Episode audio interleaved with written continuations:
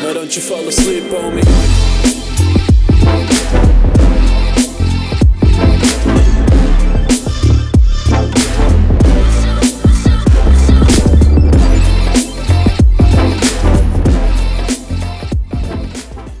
Hello and welcome to Political Brothers with your hosts, Chauncey and Avery.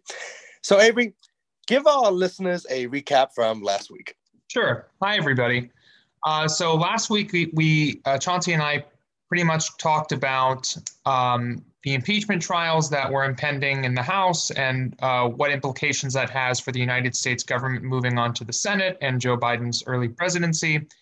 And we kind of discussed our outlooks on how we think the Joe Biden presidency is going to go and the pathway forward for like bipartisanship action in the near future, as well as what we personally each hope for the United States of America moving forward. Indubitably, Avery. And I must say that feels like a breath of fresh air. And guys, I would like to apologize because I've been fighting a cold the last couple of weeks. And yes, I am COVID negative. So thank you. That's the most important part, Chauncey. Most definitely. Every day, oh, I have a cold. 6 feet, COVID, you know. But that's a world... just in case. ...that we live in. That's the policy you should take with Chauncey, whether or not he is sick. Thank you, Avery. Always love the commentary. See you at comic-con. But... fresh with love. Yes. But so I do want to apologize for the quality on my end for a change. And I'm sorry, Apple, I'm not as great of a spokesperson as I thought I was. So don't blame Apple, blame Chauncey. So Avery, today we are going to dive into the wonderful world of taxes. Now, you taxes. Woo! But now you and I both differ greatly, me being a once again independent with conservative economic ties and leanings from me personally, and you being a where are we going this week? Democratic socialist or progressive? I think I want a progressive tax code, so I'll take progressive this week. All right. Sounds good, Avery.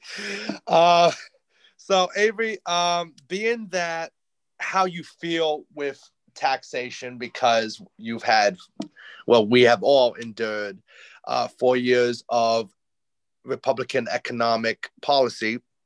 And now we have, well, we could say it, President Joe Biden in office. And I must say, it sounds great to hear.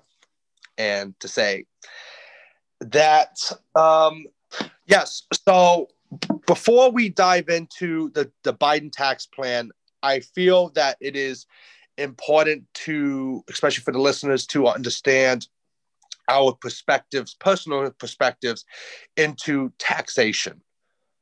Sure. Such as conservatives, Republicans, like me, for example, I don't mind taxes. I believe that everyone should pay taxes, from someone making, you know, the blue collar worker to a corporation and the billionaires and millionaires out there. I have no problem with everyone paying taxes. That is fair. Now, I do believe, me personally, that obviously the more money you make, yes, you should be taxed more. It makes sense. But I don't believe, for example, just because I make, let's say, $1 million, you should take 50% of my earnings just because I make $1 million a year. I don't think that is fair, especially with someone living like myself, living in the great state of New York and more importantly, the great city of New York City. I just, you know, firsthand, I see unfairness. Like, I'm going to tell you a quick fact real quick about good old New York City and how much they love the tax. For example, Avery, as we know, there are 19.45 million people that live in this great state of New York. I'll take your word for it. According to tax.newyork.gov, which is the New York State government website, especially under the Department of Taxation and Finance, which you guys can't see for yourself, under tax.ny.gov. The fiscal year tax collections report for the fiscal year of 2019 to 2020, statistically, was that SFY 2019-2020, the tax department collected $80.7 billion, that's right, folks, $1 billion from state-imposed taxes and fees as follows. Personal income tax, $53.6 billion. State sales tax plus excess and user taxes, $17 billion. Business taxes, $7.7 billion. Property transfer taxes, $2.1 billion. And other various taxes and fees, about $0.2 billion. So that's a lot of freaking money. And the taxes every year seem to go higher, especially when I see my paycheck and it feels like I'm getting gutted every week. So my thing is because this ties back in to fiscally responsible use of money. In the great state of New York, they get $80 billion, as I just said, and we went through the facts. And yet, I don't know where that money goes to. I don't know if it, I know obviously it goes to the MTA, for example, in the city of New York, it goes to the MTA workers, it goes to fire department, police department, sanitation, et cetera, various city employed agencies, and as well as government aid, state run government agencies. But the fact of the matter though is that I want to know where all this money is going, because I'm being told by our government, for example, and well, by government, I mean, Mayor de Blasio and Democratic elected representatives that run and govern the great state of New York and city of New York, that we don't have any money. And I know that some of that money goes to Washington, D.C. to fund various things. So my question is where are we spending the money? Because, for example, they were telling us, oh, the MTA, we're improving that. But yet the trains always are late. On the weekends, for those of my friends that I know, and colleagues that go shop at various grocery stores, you can't get on the damn F train on the weekends because it's closed for repairs or construction. And right now it's, with the wind chill, 21 degrees. So good luck to them, because if you're trying to take the train, now you got to wait for the bus or get an Uber or a cab. And I just don't understand where that money is going, because the MTA is not getting better. It seems to be getting worse. But that's besides the point. The point of all of that, Avery, was just to illustrate that I believe Democrats are not fiscally responsible. Okay, I'm not saying in their personal lives. I'm just saying government-wise, because how a lot of left-wing is yes, we want to increase revenue for the country so we can spend more, which obviously that makes sense. You have to make more money to spend more money, right? Yeah. But are we spending the money wisely? Are we utilizing the funds correctly? Are we making the cuts that we need to make the cuts in the right spots correctly? That's my issue with taxation, because everyone, a lot of left-wing slogan is, we got to make it more fair. We have to cut the people who are making a lot of money. If you're making, for example, with the Biden tax plan, if you make over $400,000, you get, and this is, by the way, the proposed tax plan from Biden when he was running for office. Now, obviously, this plan is not real until it gets passed into law. But initially, they want to increase income with people who make more than $400,000 a year. They want to increase the taxes. They want to increase corporate tax from 21% under former President Donald J. Trump to 28%, and et cetera. So, Chauncey, since you brought up Joe Biden's tax plan, and again, this is from joebiden.com, which is the Biden-Harris campaign website, because this is really the most recent information we have on his tax plan from 2020 as it was proposed. Just to go over that real quick, and then I can go into my personal beliefs on taxation, and you mentioned some good points I want to address as well. So, like Chauncey said, Biden just wants to raise taxes, at least from a personal income level, on any person making above $400,000 a year. He wants to increase the corporate tax rate from 21% to 28%. He wants to require a true minimum tax on all foreign earnings of United States companies located overseas at 21%, which is twice the rate. Wants to impose a tax penalty on corporations that ship jobs overseas in order to sell products back to America. Impose a 15% minimum tax on book income. Raise the top marginal tax bracket to 39.6%. Raise the capital gains tax to an effective rate of 39.6% for the first time in a very long time, making the capital gains tax equal to the income tax, at least the top marginal percent income tax. So that's kind of an overlay of his plan. We'll go into what we think about that in more detail. My notes on it, broadly speaking, are I think it's good. It's a more progressive tax system than we've had in actually a pretty long time, even under the Obama administration.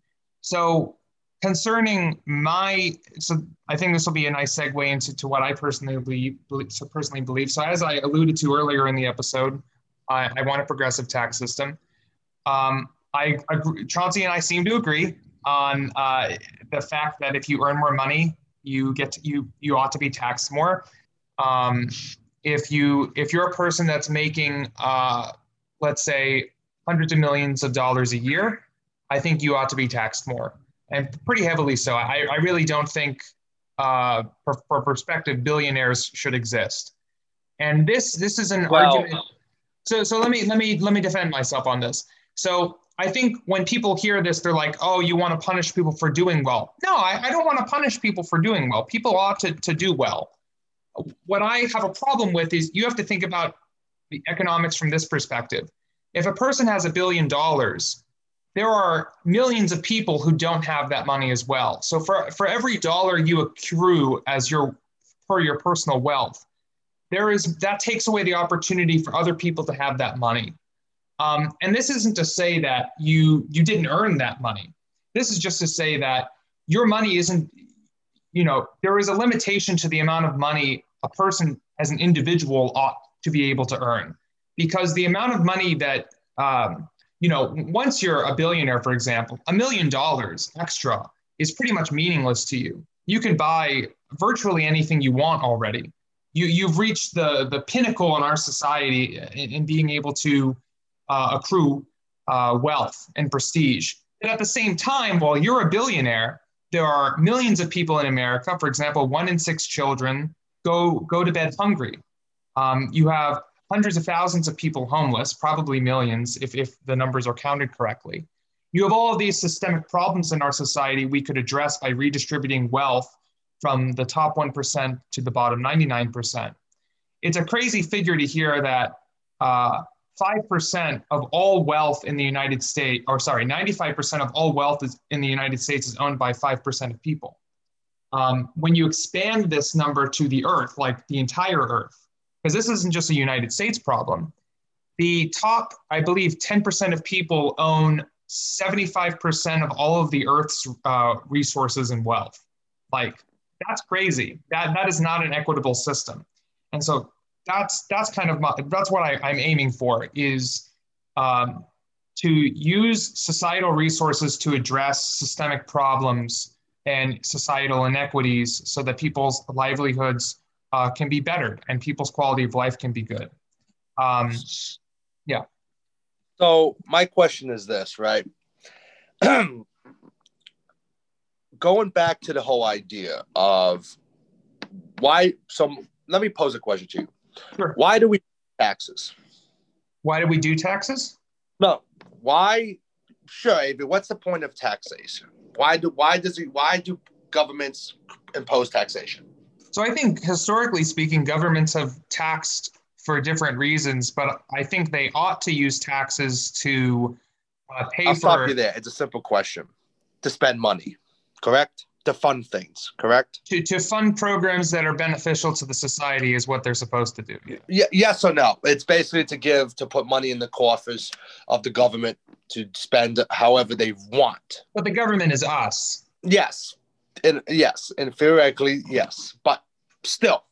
Yeah. It puts money in the bank, right? It then leaves the bank. It then leaves the bank to do stuff, but yes. Yes, exactly. But my thing is this, right? So everyone imposes that we need to, well, not by everyone, I mean the Democratic Party, wants to increase taxation on the rich. They don't talk about cutting taxation for the blue collar worker. They talk about the rich, the powerful, the 1% that essentially creates the products, goods, and services that the 99% use. Do they? So, yes. Look at Uber. I'd like to stop you there.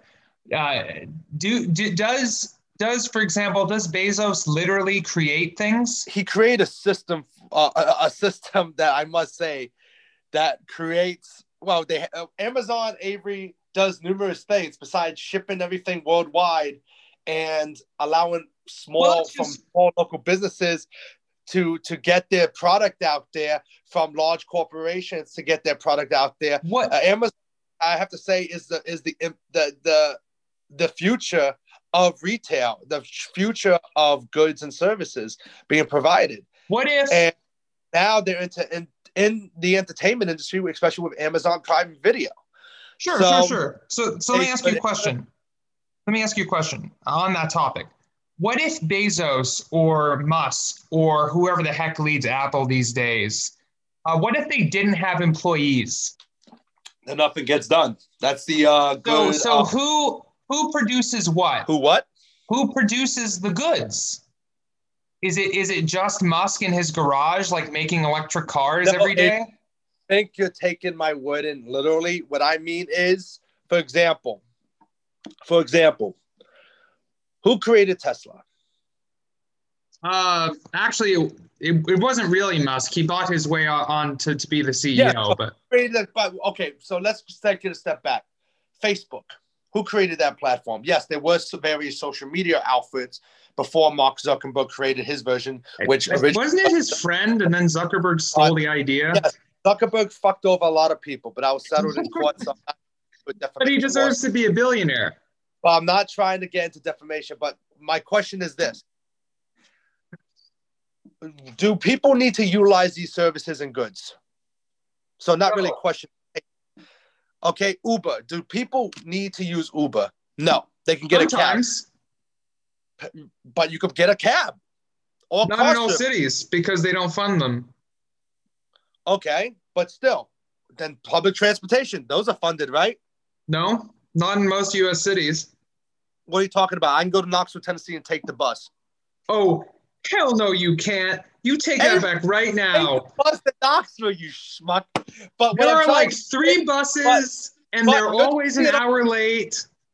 Yes, I was always late because the buses run like shit in Knoxville. Because they don't get enough money because it's Tennessee, one of the most conservative states in these United States. But the fact of the matter, though, is that's not the question. You're trying to kill my argument, Avery. That's what my job is. Yep. But anyways, so my question is this. My statement, whatever at this point, because now I'm bamboozled. But the fact of the matter is got him. When they created Whole Foods, you have for example, in New York, right? You can go either to Key Food Shop, right, or go to Whole Foods. Mm-hmm. If you shop at Whole Foods to get a $50 bagel, not saying it's $50, but it is overpriced, in my opinion. You're choosing to go to that establishment. Just like you're choosing to utilize the service of Uber. You don't have to. You can take the MTA. In New York, does every city... I see what you're saying. Does every city have cheap and expensive options? Well, I mean, I haven't been to every city in the United States, but let's be honest. If you live in a small town in Wyoming, for example, you're not going to have you're not going to have access to a lot of resources that obviously a city like Orlando, Los Angeles, New York, Chicago, like they have. But for the fact of the argument, though, What is your argument exactly? What are you trying to prove? My argument is this, if you will let me get it out. Just because these individuals created a concept or an idea that, yes, workers have to do it. Yes, because here's the thing. I can have a $1 million idea. Awesome. Great. Someone still has to produce it. Someone still has to manufacture it. And I have to go through all these steps. But the fact is, I have a product. I sell it. I get rich off of it. Awesome. I'm happy. I became someone who had no money to could be the richest man in the world. But the fact of the matter, though, is that I worked hard to get there. Now, not necessarily is everyone has their different routes to wealth or to success. Everyone has their routes. Some work hard, some get it, some earn it, some don't earn it. It's various things. Some can inherit it for all I know. You know, but the fact of the matter, though, is that you can't attack somebody because they are more well off. Yes, you should tax them more. I get that. I salute it. Yes. But here's the other problem, Avery. The reason why we want to increase taxes, the Democrats want to increase taxes, is for various things. For various things. They are being the following, some that I have thought up. Poor spending. Just because it's Democratic, they want to fund stuff that they want to do. Oh, that's not. On free this, free that. Chauncey, that's disingenuous. Nothing is free, folks. Someone's paying for it. Yeah, that's right. It's a benefit to every country in the world. We need to stop that. Hold on. FDR, which was home first. I don't give a damn about helping other people. I really don't. I love helping people. I want to see other people be helped and succeed in life. But the fact of the matter, though, is when you have unemployment rates the way we are now due to coronavirus, and we have homelessness, etc., we need to focus here at home. Yes, you want to increase everything. Guess how much? Look at how much money we send in aid to people across the world. Avery, we send billions of dollars in aid across the world for various things. Okay, so I think I want to respond to that, but let's cool off our heads for a second, and we'll come back after a break. Okay. Yes, guys. Okay. Why don't you fall asleep on me?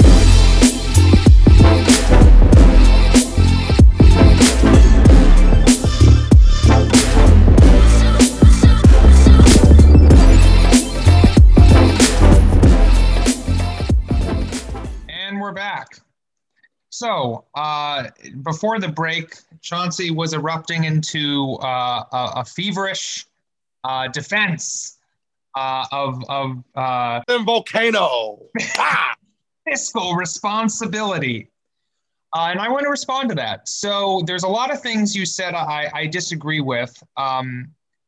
So first off, I think generally speaking. So you seem to be harping on this idea of spending efficiency, really. So I want to address that. I think democratic cities and democratic governments do tend to tax more. And I don't think this is always accompanied by like cumbersome spending tactics. But of course, yeah, there's going to be inefficiencies. For example, New York City is run by de Blasio, and I don't necessarily agree with how he runs the city, and he happens to be a Democrat. But I can disagree with de Blasio, but still think that the progressive tax system is a morally good one, and one that in which you can get money to fund social programs I think we need. There's a lot of things I don't think the federal government should spend money on because I think it's a waste of time. For example, I don't think our military needs to be nearly big as it is. You talked about not spending money in other countries. Most of the things we spend money in other countries on, federally speaking, is via our military. So that's one very easy way. Well, before you get into that, I do want to say before the break, I was talking about how much the United States gives in total aid, total economic and military small. System. It's very small. It is $49.87 billion. That's tiny. New York numbers, a tiny amount of money. But the fact of the matter, though, is that it still is billions of dollars that could be helping our citizens at home. How much should we give the military? We'll get into that later, Avery. Okay, we'll get into that later. It's a lot of money, I'll tell you that. It's the thing the government, one of the things the government spends most on. Go into it right now. We're not going to go into into numbers, but Avery, what is the number since you know it? So I don't know it offhand. I believe it's four tenths of every dollar goes to the military, but I could be wrong. Let me check. Okay, so all right, so no, I was wrong.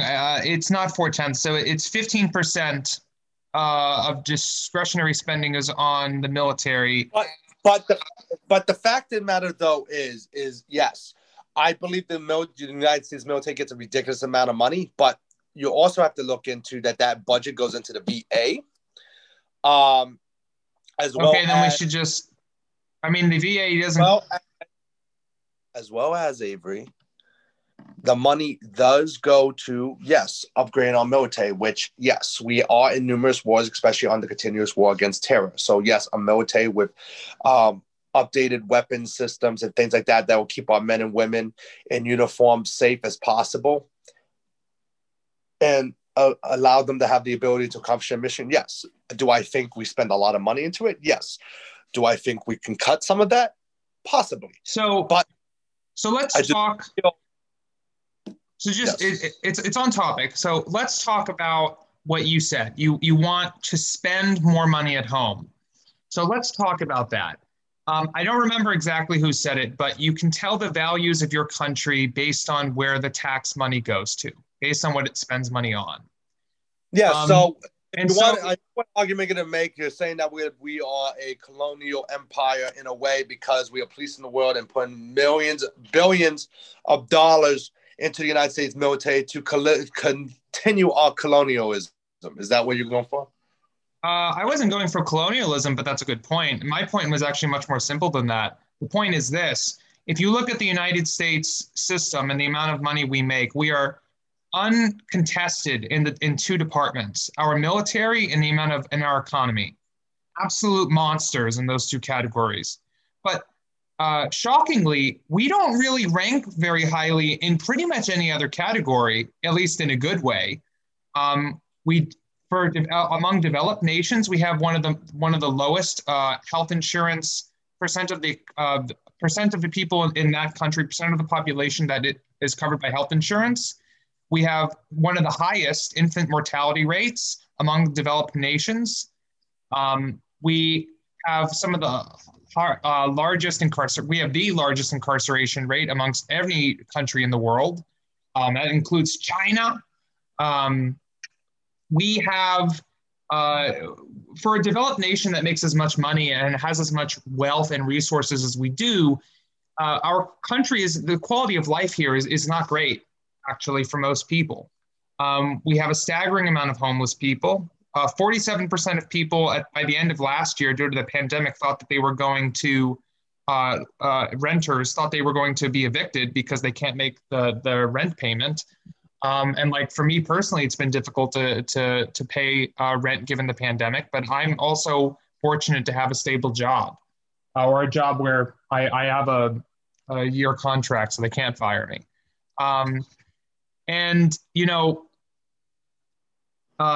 The reality, it's a stark difference in reality for most people in the United States. The inequities here are just so very large.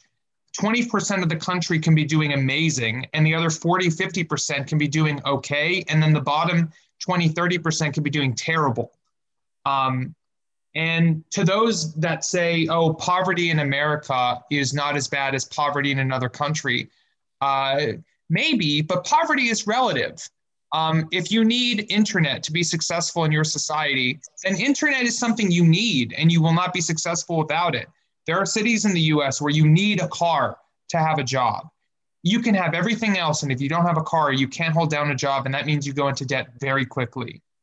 So all of this is to just say, if we really want the quality of life to be great in America, to match our economy and all of the things that we do well, and I haven't even mentioned education. Thank God Betsy DeVos is gone. Jesus Christ, that woman. Well, would agree with you on that. She didn't know what the hell she was doing. Yeah. So the overarching point is then we need to put money in back into the U.S. I agree with that. But I think we still need to have globalist ties. I think you can't pull out of the global economy. Well, I'm not saying we should pull out entirely. I'm not saying we become isolationist economy, even though I do believe that instead of the whole thing is this, right? When it comes to taxation, we are trying to create funds to fund various projects to get things done. Yeah. Right. But you just can't go after a select group based on their wealth. Yes. Does some individuals in this world have a ridiculous lot of money? Yes. Does Jeff Bezos have he has fuck you money, essentially. And he has money that some people will never see in their lifetime, maybe even 10 lifetimes, 1,000 lifetimes. But should we take half of that? No, I feel like, yes, he should be taxed significantly more than a lot of people. Yes. But the issue is that when you go into the United States role in the world, everyone makes fun of the United States because when we don't bomb, we're like a bad that one person who can't mind their business. They gotta stick their nose into everything. Oh, you got a little wall over there? Well, what's going on? What's going on? You know? Oh, you got oil over there? Oh, hey, what's up? You know, and stuff like that. And the fact of the matter is that we have to stop. Yes, the United States has a global presence, but you know why? The Chinese, for example, are going to have the number one economy in the world. Oh, I actually doubt they can sustain that given their system. You want to know why, though? They export more than they import. The United States imports more than we export. We actually need to have more American goods. Problem is, no one wants to pay for them. Why? Because we have higher regulations, which I don't think regulations are an issue. We pay our workers a fairly good wage compared to for example, what the Chinese-based companies do. And there's a lot, and there's a lot of cost to these businesses. So obviously, the goods are more money. But when you do get American-made goods, they are good quality. I agree with that. So I think instead of increasing corporate, here's a proposition, right? We cut corporate taxes to incentivize corporation, and they must do this, obviously, in a contract of some sort. But I could be like, hey, Costco, all right, I want you to make more, a better thing would be, hey, Tesla, I want you to make more, instead of you manufacturing your cars overseas, I want you to manufacture in the United States. I want you to give Americans jobs, not foreigners of various countries, could be Mexico, could be Canada, whatever. But we want more Americans to have jobs. We want these Americans to get paid more, right? So instead of federally regulating the minimum wage, which that's a whole nother issue that you and I disagree on, that we incentivize these companies to do two things: increase their wages and produce products for and by America and for the rest of the world to enjoy. Why? Because it betters our economy. If you look at when the United States was run by FDR, President FDR, we were isolationists, and it got us out of the Depression. And obviously, World War II, getting into that, made us even richer, even though not many people will know that the United States was going bankrupt because of World War II, hence the war bonds. I don't know if you knew that, Avery. Well, I think that was early in the war, but we were like the only functioning country. No, towards the war, we were running out of money. Okay, I can't speak on that. I can speak on that FDR, I believe, had a 90% top marginal tax rate. But the point that I was making, though, is that we were minding our business. We were focusing on our own nation. And that's the problem. We want to fund everything.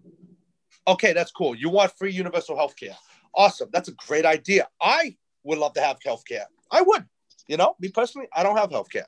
But neither do I. Well, I guess I do, but it's crap. But can I pay for it? Yes. Do I choose to? No. I mean, I'm an age. And guys, in case you're wondering, our age brackets, I'm 26, going to be turning 27 this year.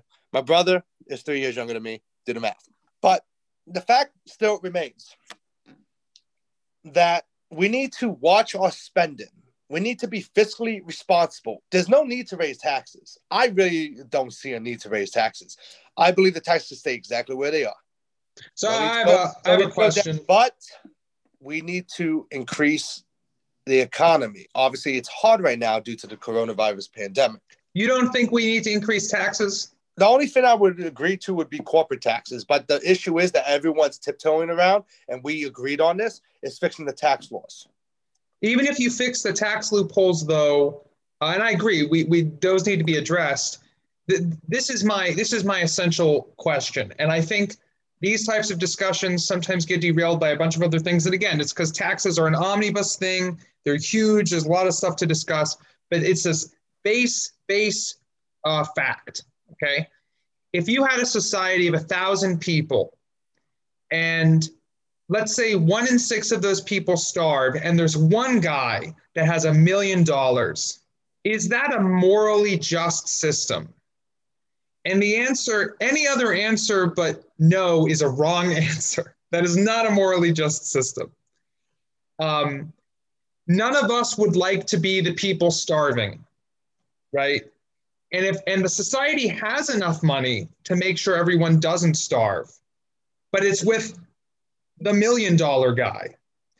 And I think there's this thought that it's basically that essential moral question. Are you okay with a society that lets its people starve, that they don't get health care? Oh, and hey, can I be quite frank? The government fucks up when it comes to things like that. When you're looking at, for example, the NFL, when you're looking and how they give back, when you're looking at companies give back, Walmart giving back, everyone giving back to the community. Yes, they spend a lot of money. Hell, even Lowe's gives back, giving away free trees, giving building with Habitat for Humanity, etc. But the fact of the matter is that even the government royally fucks up. Okay, you get all this money, and what does it go to? Okay, it goes to the programs. Yes, but the programs are shit. It's just like. Do you have an example? Just like. An example would be this, Avery. For example, in New York City, we have methadone clinics. You know what methadone clinics are, right? Yeah, they help people who are drug addicts. And what does it help them do? It helps them with their addiction. How does it help them with their addiction? It prevents them from overdosing. And? It prevents them from... What? Gives them clean needles and sedatives so that they don't risk the spread of HIV or any other... yeah, so what's the problem? Because it's giving them clean needles. My thing is, why are we paying for that? So they don't die? Why? Yes, Avery, we don't want no one to die. But my issue is, why is my tax dollars going to support somebody to do with their drug habit? That's like me saying, oh, well, Bill over here, he's a heavy cocaine user. But, we don't want him to get sick. So here's a scarf for you, Bill. But by the way, here's also a couple of kilos. So people don't make mistakes? No, Avery. But these programs are still being done. They're still going. That's my point. Yeah, because it's a problem. Haven't you thought about this? Hold on. Let me finish my thought, please. Okay. But the whole... Sorry. When you start, there has to be some sort of middle ground, Avery. The God honest truth, there has to be some sort of middle ground between taxing at a fair thing, at a fair rate, so that way it enables these individuals to continue doing the good work. Because I'm not going to lie, Avery, before this pandemic, I didn't see the government do shit in my whole lifetime. 20, soon to be 27 years on this planet. I did not see the government react this quickly and actually do their damn jobs until the pandemic. And I think you and I can agree on that, right? I think the government did a terrible job addressing the pandemic. I mean, on both sides of the aisle, that we didn't see politicians actually do work, like bust their ass, talk to the people, talk, do actually produce something. I think Democrats did a good job. I'm just talking about the government in general, Avery. At this point, I'm generalizing. I'm not talking about either party. No, I'm just saying, I'm sorry. I just don't think that the Trump administration No, thank you for towing the party line. But the fact of the matter, though, is, sorry, Biden, we're trying with the unity thing. It's not going great so far. But the thing is that you cannot, the government is crap, Avery. We need to fix everything. And obviously this ain't going to be done today, but the whole thing with taxes is we are spending money like we have money. The United States does not have money. Okay? We have a lot of money. Okay. We have a lot of money, yet with trillions of dollars in debt. All it's right. Internal debt, though. And the next thing, for another day. And the next thing is, okay, we're spending money like shit. We're trying to go after the people. Because here's the thing, Avery. Yes. Okay, so let's say we go after Mr. Bezos. Let's say we go after all the millionaires, right? And sure. Yeah, we'll go. If you make $1 million and up, we tax the shit out of you. Like what? What's a good tax for you to do? If I make $1 million, I like Bernie's tax plan that he proposed. So I think it's like 70. So I think if you make above $1 million a year, it's 70% on the dollar, and then it goes up. I forget the amount, but it goes up every 10 million or something. And that's my question. Yes, a lot of rich and powerful Democrats, especially like Bernie Sanders and Nancy Pelosi and Chuck Schumer. But, he's not that rich, really. But the fact of the matter, though, is, Avery, if they're so generous and they're so good to the people, why is Bernie not, for example, I don't know, maybe give his home, you know, to some people to live in rent-free or give some money to people? I mean, why the fuck not, right? He does give money to people all the time. No. Like, for example, how many homes does Bernie Sanders own? What do you think, roughly? I think he has Vermont? Two houses. Good. So let's say he has two houses, right? So why doesn't he get, when he's not in the other house, why doesn't he rent it to a family rent-free when he's on the other house? I don't know if he does or not. I have no idea. No, I'm saying, though, just saying, why don't more people do that? Why don't people practice what they preach? Because they live in an economy that favors them to not do that. The Clintons, Avery, why don't they give away their money? You know, they made a shit ton of money off the book deals over the years. I think they should. I don't like most establishment Democrats. I think they're... But that's the fact that I'm making, is that a lot of people can say whatever the hell they want, but there's a difference between actually doing it and, you know, practice what you preach. And a lot of, you know, big-name Democrats don't do that. I agree. And I'm glad you agree on that. But yeah, I hate Pelosi. Personally. No, exactly. You know, honestly, I'll save that later on. But the thing that I was going to say. Well, while we're agreeing, let's take a break real quick. Yes, let's take a break at this moment. Okay.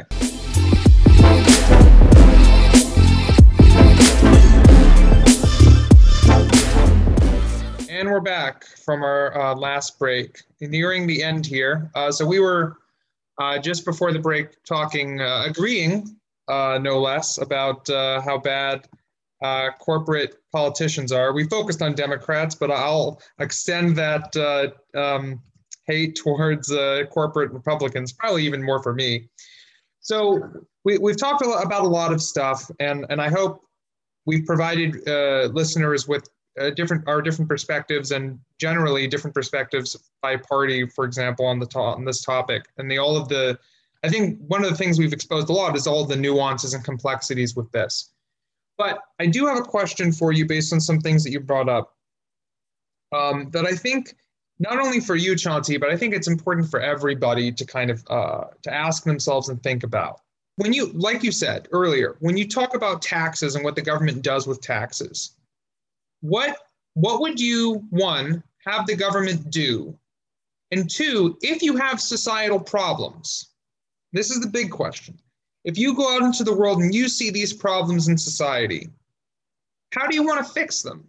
Because from my perspective, the reason why I argue for more taxes on the wealthy is because I think we can solve a lot of problems by redistributing that wealth through social programs, maybe through direct payments, stuff like that. The pandemic has especially shown us how bare the bones of the American system is for many people. It didn't even take that much to kind of break, to get us to the breaking point in many ways, especially when it comes to healthcare. And we cannot, you know, there is human charity that we can always rely on, GoFundMe, whatever, to pay for people's bills. But that system just isn't reliable for people. In a world that we need charity, it means that our society as a whole does not care enough to prevent these issues from happening and to address them. But yeah, so I'll let you speak, but that's just my spiel. So essentially what you're asking is, how does the government do better? Correct? Without or however you want to, how would you fix the problems in society if not through the government? I do believe in government-based programs. I do believe there are a lot of corruption in these programs. And I am going to, at this time, and this is something, Avery, that I was planning on sharing when we got to entitlements, but I might as well share it now because it makes sense on my view. So me personally, I was homeless for a span of 2 years. And you would think someone who put for residence homelessness or homeless on the application for food stamps and Obamacare and things like that, that I would qualify for those benefits and those programs. And unfortunately, I was deemed not qualified. So I did not get food stamps. I did not get any government assistance whatsoever. And so as someone with that state of mind, being homeless and not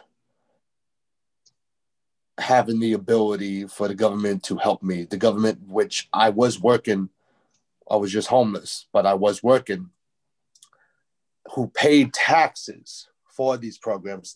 So when it came to my time in need, because to this day, I can say I have never gotten government assistance. Because me personally, all the coronavirus money that I have received, I have not spent. Just in the bank, in my savings, collecting interest. But it's hard. And it just shows you that there needs to be more oversight. There needs to be people that are in these positions of power within these government agencies that need to have a look at. They need to be thrown out. They need to be hired. They need to be fired. Because when you have a system as broken, a system that was created to help others. So yes, Avery, you are right. It is broken. And I believe there needs to be civilian oversight. I believe that there needs to be as much as I would love more funding for some of these programs, the problem is, Avery, is that if you're giving funding to something, right, and it's not doing the job correctly, you got to see what's opened up the books. And that's the issue. Instead of opening up the books to see where this money's going, we keep giving more money. So, and this goes into when we discuss entitlements. I have a lot to talk about that. But essentially, yes, I think we can agree on that taxation is necessary, yes, but it boils down to these key things. And I will say it again, I'll keep saying it till the day I die. We need more fiscal responsibility. We need to know what the hell is going on with every penny that is spent from taxes. We need to know where all of it's going. We need more oversight, either civilian oversight, from a non-government agency. And obviously there's a lot of corruption that needs to be rooted out. So when you get rid of corruption, when you get rid of incompetence, when you make these programs very efficient and very fiscally responsible, you will see more benefits. You will see a beneficial program that actually gives back to the taxpayers, because that's all these things are for, the taxpayer. And I think that's how we do it. Yes, are there times that we need to raise taxes? Of course, you know, but at the same time, if you tax too high, Avery, especially with the 1%, you're going to see things go off balance. And I'm not, and folks, I'm not a rich man. I don't make hundreds of thousands of dollars. I don't make millions of dollars. I'm a blue-collar worker just like Avery here. We're both blue-collar workers, paycheck to paycheck, paying our rent, just average Americans.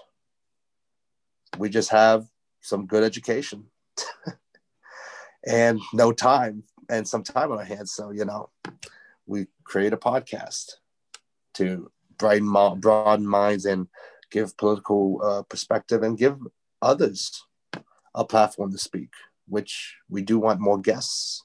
We do want to have guests on this show. But yeah, I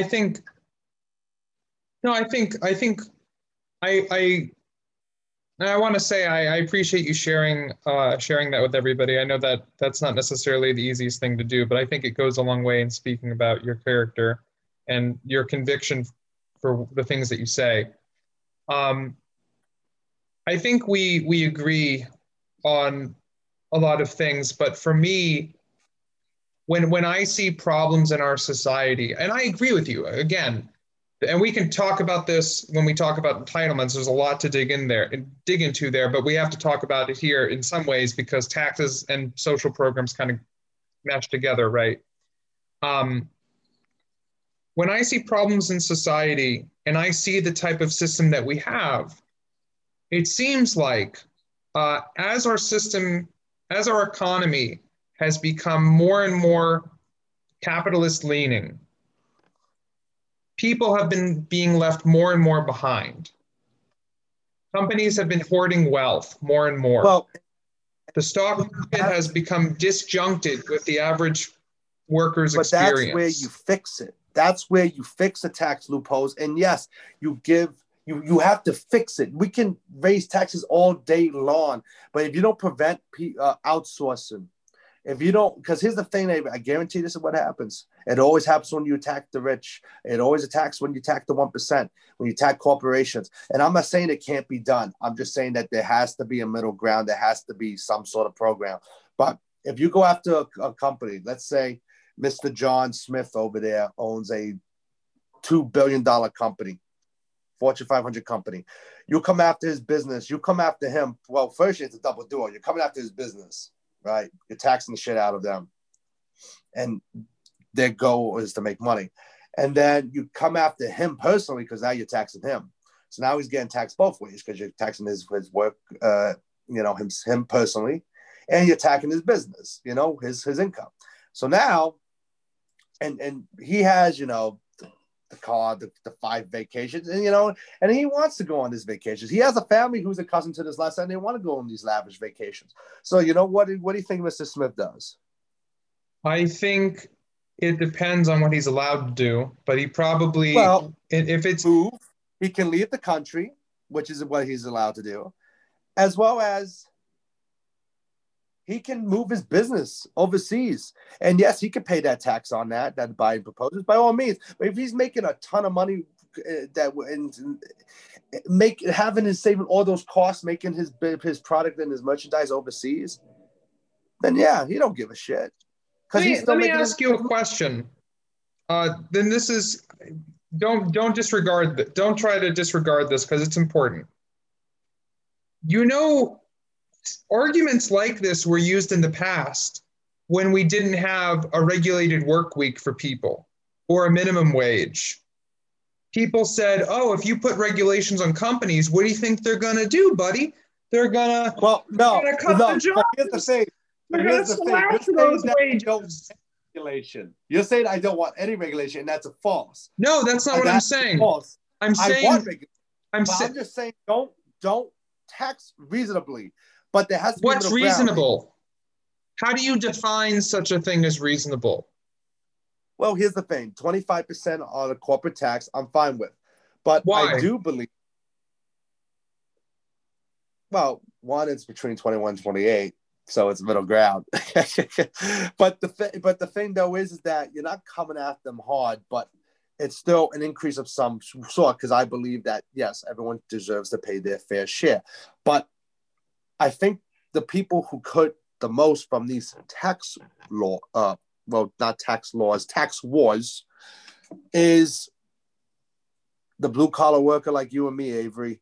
But this is tax wars, and the people that get caught up in the middle of it are the blue collar workers like you and I. I agree with that. And I think both sides politically need to stop the rhetoric, and we need to listen to what President Biden said in his inaugural address and find that middle ground, unified. No blue red or red blue, no Dem rep. You know, we got to be together. Simple as that. And that's how we get better overall. For the record, I'm not stating, you know, that we let corporations do whatever the hell they want. I believe we do need environmental regulations to an extent, not, you know, obviously going from a oil-based industry, just like coal took years to change, and this is another topic we'll discuss down the road, to a more greener United States takes time. With taxation, whenever a Democrat comes in, and you made this argument with me, whenever a Democrat's president, the country's revenue goes up. Of course it is, because they increase taxes. But my point is this, though, Avery. Jeff Bezos. And I'm sorry, Jeff, or Mr. Bezos. Let's do Musk. Musk is richer than him now. Oh, true. Sorry, Bezos, get the hell out of the way. So Mr. Musk, for example, Mr. Elon Musk, who, well, I don't want to get sued, Avery, for defamation, so I'm not going to say what we think about, I'll say what I think about him. Well, not right now, Avery. We can't afford it, God damn it. But, and folks, he's leaving this in and editing. Just saying it now, just like this sentence I'm saying right now. He's leaving it in after editing. And just like we go after, you know, the billionaires like Elon Musk, yeah, you can increase taxes to 50% if you want to. Yeah, fuck it, do it. But they still can leave the country, for one. You can immigrate. There's no problem with that. Go to Saudi Arabia. Hold on, let me finish my point. Or you pay a shit ton of money to your good old accountant over there, and you get around the tax laws, and you don't pay shit. So it all boils down to, the answer is not raising taxes. The answer is fixing the tax laws. But what if you fix the tax loopholes, and now that they can't, now they have to effectively. But here's the thing, Avery. Until we do that, we can theorize. But the fact of the matter, though, is until it actually happens, we don't know. There's no evidence, because no one's ever. There's plenty of evidence. But has anyone truly made the tax laws bulletproof, Avery? Because if they did, then why are we talking about this? Why am I using this as a talking point right now? Because Reagan. What about Reagan, Avery? Tell me about, because it's his Reaganomics? Well, outside of the fact that almost all economists, except for ones that are paid by Republicans, agree that trickle-down economics is not a real thing. When you give the wealthy more money, they have this really interesting tendency to hold on to it. Keep it. Yeah, because that's work the like thing. That. Yeah, that's the thing, then, right? But here's the thing. Wait. So let's discuss that for just a short second. If we tax them more and they run away with the jobs, okay, that's bad. If we don't tax them, they keep the majority of the money, and well, that's bad. So then, I agree that there's some middle ground tax, but you have to do something, and that involves taxes. If you close the tax loopholes, you're effectively taxing them more, because while the corporate tax rate is 30, whatever the percentage is right now, I think you said 21%. They're not paying at that rate. It's what? Yes, currently 21. They're not paying that rate. They pay zero. Most companies pay zero because they, like you said, they get out of it. So if you close those tax loopholes, now they're paying a 21% tax. By your logic, they'll go overseas just by closing the tax loophole. I'm just stating that the flaw to the argument of we have to raise taxes is that simply that. You can raise taxes as much as you want, but until you fix the laws, because it's like, for example, Avery, I have this this house that's fallen to shit. I have a beautiful that's fallen to shit, right? I fix everything, but the foundation is sinking. It's crap. Until you fix the foundation, which are the laws, that house is going to fall down no matter what. It's going to collapse. It's going to be a mess. It's going to be destruction at its finest. But until, because I focus on all the fluff and everything else, except the thing, the one thing that matters, the foundation. And unfortunately, that is the tax laws, which no one wants to talk about. Have you, Avery, personally, from either side of the aisle, heard or seen any advocacy or any politician of any sort advocate for fixing the tax laws in this country? Yeah, plenty of them. And what's happened, Avery? I mean, they're progressive, so they don't normally have the vote.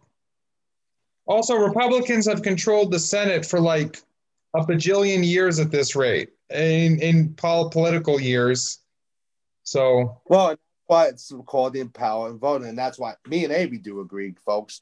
Yes, I know, another rare agreement, that there should be, instead of a politician being in Congress for 50 years or until basically they're dead or they decide to leave on their own terms, that there should be a term limit for the men and turnover, women. Yeah. Yes, for the men, and that there should be a term limit for the men and women who serve in both houses of Congress. So just like there's a term limit on governors, just like there's a term limit on presidents. Yeah. There should be a limit on Congress. So I think on that last agreeing note, we should begin to wrap it up for today's episode. So just briefly, next week, and this is subject to change depending on what the news throws at us. If it's anything like 2020, that'll be likely, but hopefully not. So far, folks, we have many things to be thankful for example, a peaceful, beautiful inauguration. And I must say, Lady Gaga and J-Lo, they killed it. Yeah, I think they did a good job. Other than that, the inauguration was pretty boring, which is what I expected. I'm going to have to get used to there not being Trump tweets, like 17 of them every day. Well, and that would be another thing, discussion of freedom of speech. But, sure. Let's put it on the slate. But for next week, we're going to focus, as of right now, at least, on our opinions on entitlement. No, most definitely. And Avery, before we leave, because I think it's very important to discuss, and yes, folks, we will, for the first time, go over our usual time limit. Just what did you think as a progressive? I think everyone deserves to hear your thoughts, as like I said, as a progressive, as to how you feel now. Obviously, you personally, because you can't generalize for everybody, but I believe for everybody, everyone's breathing a sigh of relief, even on both sides of the aisle. But what did you think of President Biden's message of unity? It seems like something that Trump said back in 2016, and it's going to be something that is continually said, especially with a nation as greatly divided as ours. So, yeah, okay. That's a fair question. And like you said, I won't gatekeep for progressives, but my own opinion I'll put out there. I thought it was mostly boring. I think the Joe Biden presidency will be very uneventful, which in some ways is good for political stability, but I think is also bad. I think Biden recognizes there are a lot of problems in our country, but has a very moderate way of trying to solve them. And personally, I don't think he goes far enough. I think the pandemic has shown that we need to push for extreme, radical change in order to fix the systems that we have. And he's not going to do that. Is he? For example, his tax plan's a lot better than I thought it was going to be, but the bar's not that high. Personally speaking. So it doesn't go far enough. He does not go far enough, no. But I do think it's important. Hold on. I do think it's important to have a time of political stability just to give us a breath to catch up, you know? But as for your question about unity, I will just say this. I do not think you should seek unity with people who tried to overturn the election. I do not think you unify with fascists. I do not think you do that. And, folks, just two last things. You can find us on Spotify and on iTunes. Or wherever you get your podcast. Wherever you get your podcast. And two things. One, February, folks, put it on your calendar. That will be the start of the second impeachment trial in the Senate for Donald J. Trump, former President Donald J. Trump. And I do want to pose a question to you guys. How much monetary-wise is enough?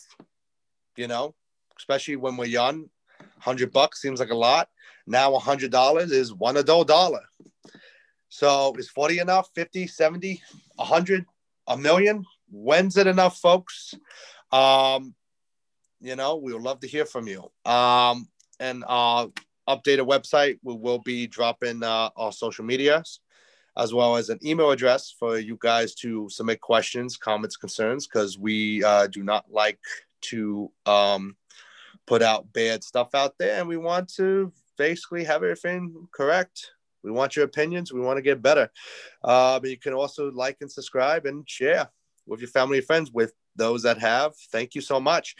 And Avery, I will have to say as well, I just went through a 1 liter bottle of delicious 100% natural Poland Springs. And no, this is not an ad for delicious. But it could be an ad. It could be an ad. So Poland Springs, give me a call. But guys, seriously, as always, thank you so much. Auf Wiedersehen. And Avery? Yeah, I think it was a really good discussion. I hope you guys enjoyed it. And like Chauncey said, please feel free to reach out to us once we put out our social media contacts and stuff like that. And it's been a great time. See you next time. Now don't you fall asleep on me.